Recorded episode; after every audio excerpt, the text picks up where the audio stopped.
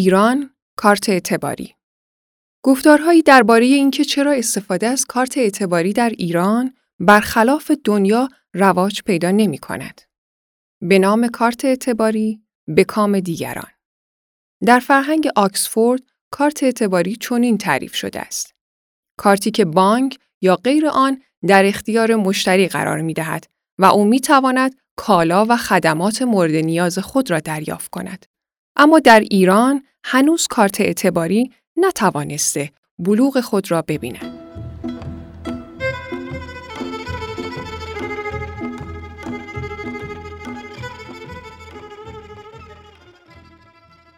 بسیاری از ما به طور معمول وقتی از فروشگاهی خرید می کنیم، کارتخان را برای پرداخت وجه انتخاب می کنیم. در صورت پرداخت اینترنتی هم از همان کارت بانکی خود استفاده می کنیم. در حالی که سالهاست در دنیا افراد از کارتهای اعتباری یا کردیت کارد برای خریدهای معمول خود استفاده می کنند. هیچ بانکی در ایران به مشتریان خود به طور ساده و روان اعتبار خرد برای مصارف روزمره نمی دهد و شاید تنها سرویسی که بانک ها در این حوزه دارند تسهیلاتی به عنوان وام های خرد است که گرفتن آن نیاز به وسیقه و زامن دارد یک بار مصرف هستند و معمولا افراد هر چند سال یک بار می توانند با گذر از هفت خانه بروکراسی بانکی آن را دریافت کنند.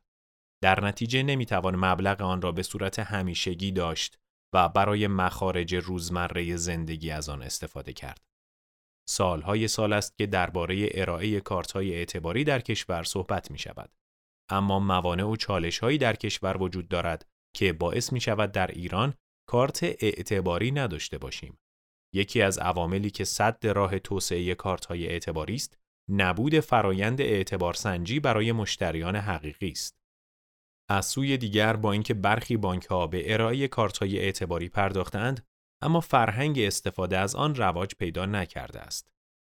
با توجه به اینکه سالهاست بسیاری از فعالان صنعت پرداخت در صدد توسعه کارت‌های اعتباری در ایران هستند، با برخی از آنها درباره عدم شکلگیری فرهنگ استفاده از کارت اعتباری و موانع و چالش‌هایی که پیش رو دارد صحبت کردیم که در ادامه می‌خوانید.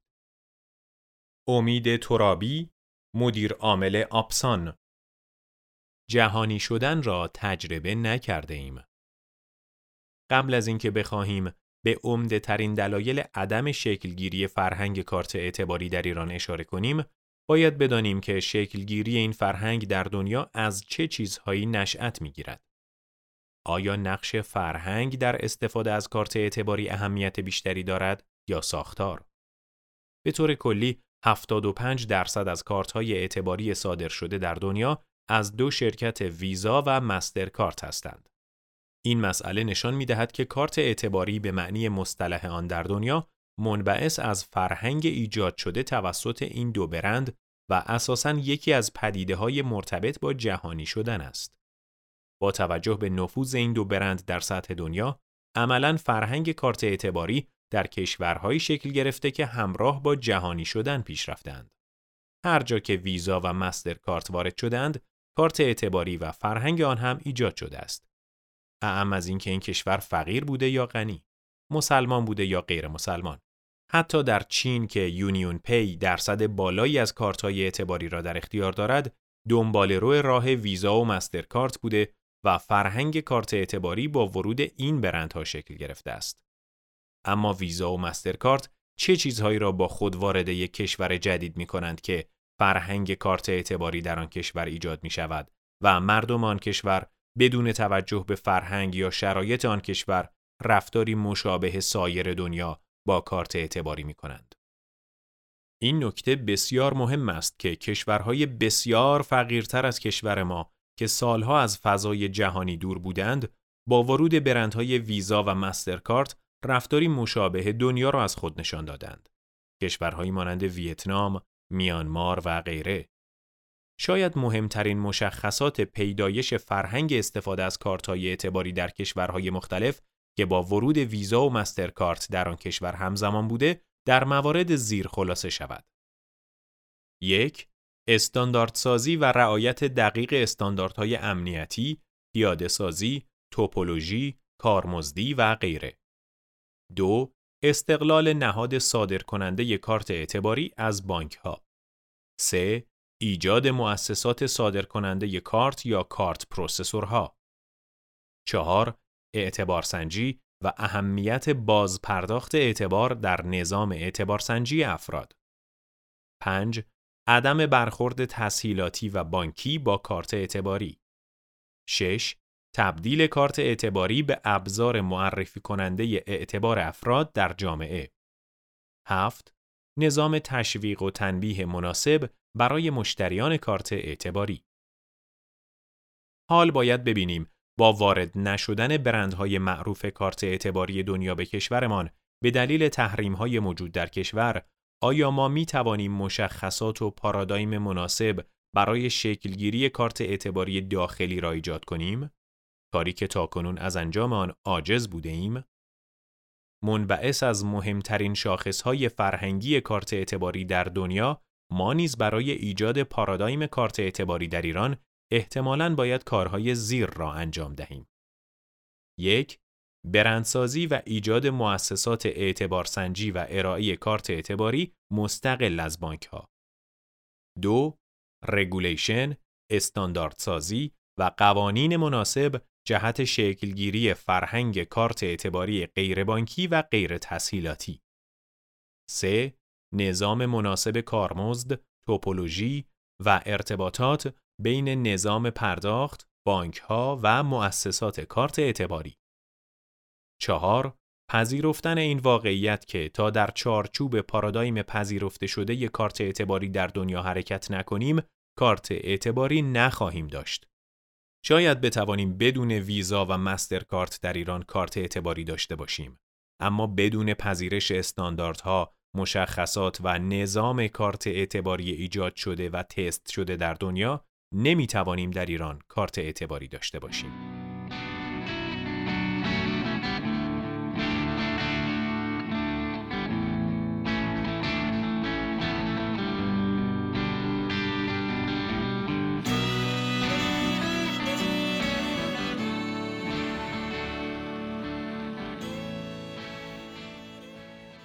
امیر طیبی مدیر عامل شرکت توسعه سرمایه پیشگامان پویا توسعه کارت اعتباری در گرو تسهیل فرایندهای ارتباط با مشتری اصولاً کاربرد نوآوری های فناورانه در ارائه خدمات مالی و استفاده از شرکت های فینتک خدمات مالی را کارآمدتر می کنند.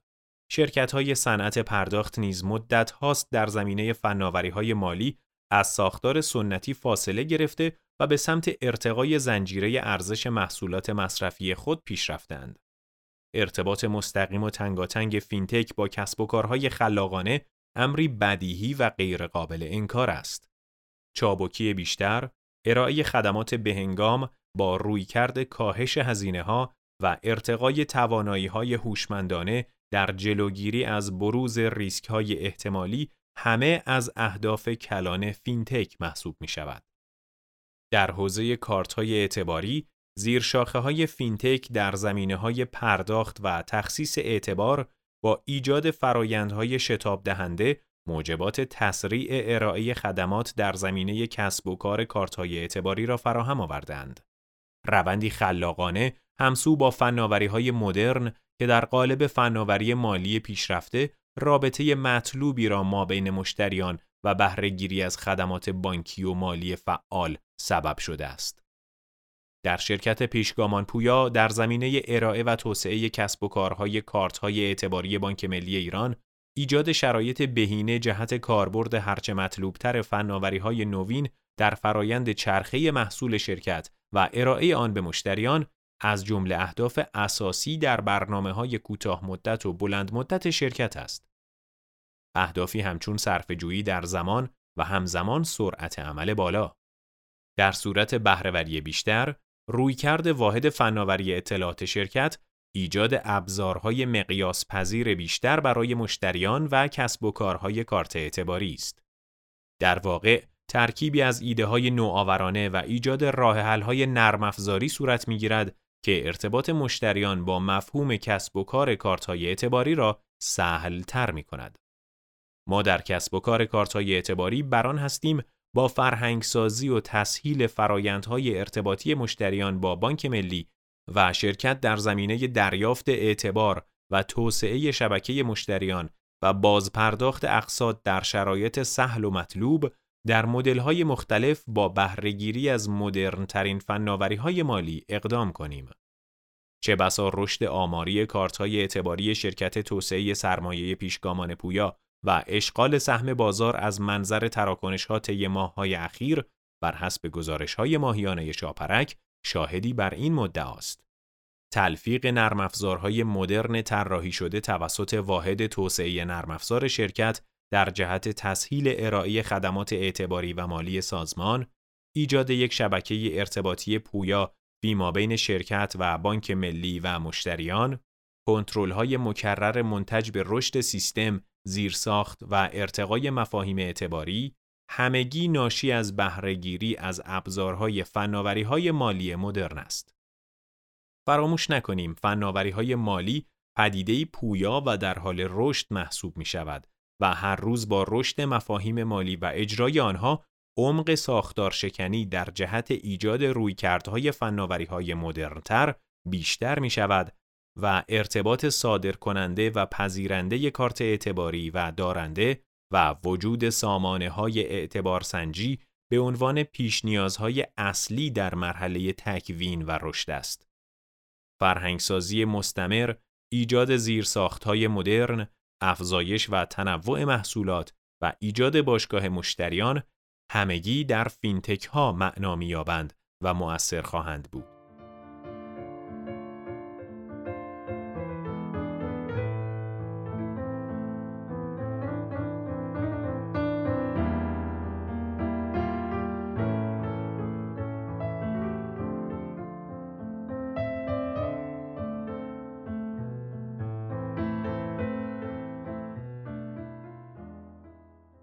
امیر حقرنجبر، بنیانگذار و مدیر عامل لندو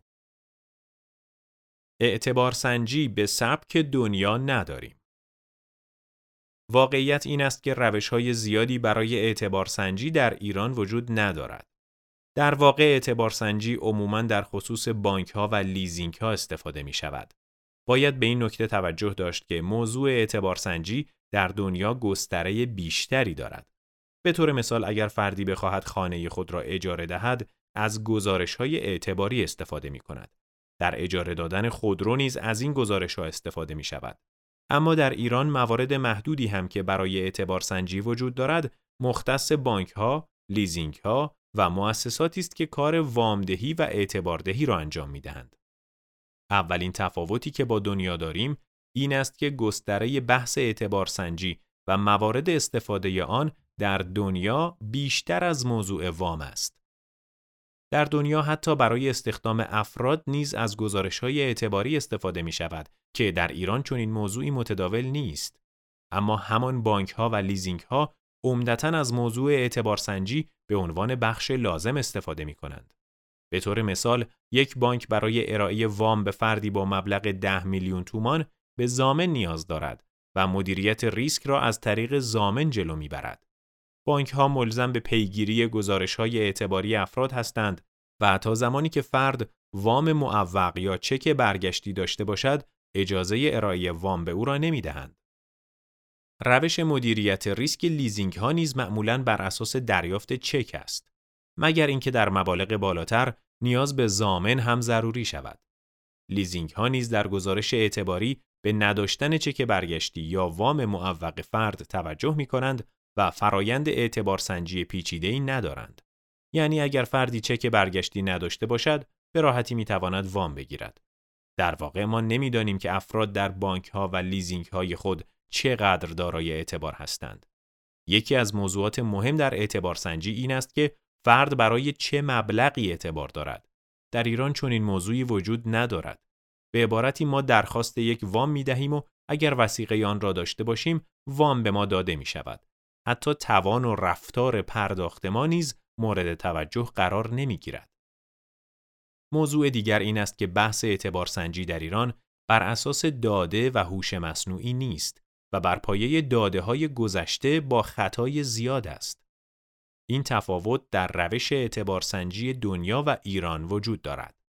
به طور کلی در دنیا شرکت های بزرگی مانند فیکو یا اکسپرین وجود دارند که گزارش های اعتباری ارائه می دهند و عمده مؤسسات از این گزارش ها استفاده می کنند. ما باید در وهله اول این گزارش ها را تقویت کنیم و مؤسساتی را که وام اعطا می کنند ملزم به استفاده از این گزارش ها کنیم. اما مشکلی که اکنون وجود دارد این است که شرکت هایی مانند شرکت اعتبارسنجی ایرانیان که گزارش های اعتباری ارائه می دهند داده های محدودی دارند. به طور مثال گزارش های اعتباری در دنیا از پرداخت قبض تلفن فرد تا شیوه تحصیل او را شامل می شود که در داده های اعتبار سنجی در ایران از آنها استفاده نمی شود. موضوع دیگر به روز نبودن این گزارش هاست که یک نقص جدی محسوب می شود. داده ها به روز نیستند و برخی وام هایی که افراد اخذ کردند در گزارش های اعتباری دیده نمی شود. این موارد باعث می شود که گزارش های موجود از کیفیت بالایی برخوردار نباشند. این در حالی است که با استفاده از هوش مصنوعی می توان خروجی بهتری از داده های خام به دست آورد. تغییر جدی و مهمی که بانک مرکزی می تواند در این خصوص ایجاد کند این است که بانک ها و لیزینگ ها برای اعطای اعتبار به گزارش های اعتباری افراد اتکا کنند. یعنی به جای اینکه افراد ملزم به ارائه چک، زامن یا وسیقه باشند، به گزارش های اعتباری او رجوع کنند. می توان این راهکار را با وام های خرد شروع کرد. در این صورت یک قدم جدی برای توسعه کارت اعتباری برداشته می شود که عمدتا برای وام ها و خریدهای خرد استفاده می شود. در واقع هر فردی بر اساس نمره اعتباری خود که در گزارش های اعتباری دارد می تواند به میزان مشخصی وامی را بدون ارائه چک یا زامن دریافت کند. گزارش های اعتباری در دنیا یک طیف نمره دهی دارند و اگر نمره فردی از مقدار مشخصی بالاتر بود فرد اعتبار بیشتری خواهد داشت و تا سقف معینی می تواند وام دریافت کند. بنابراین به طور کلی باید به سمت تغییر اعتبارسنجی و توسعه آن برویم.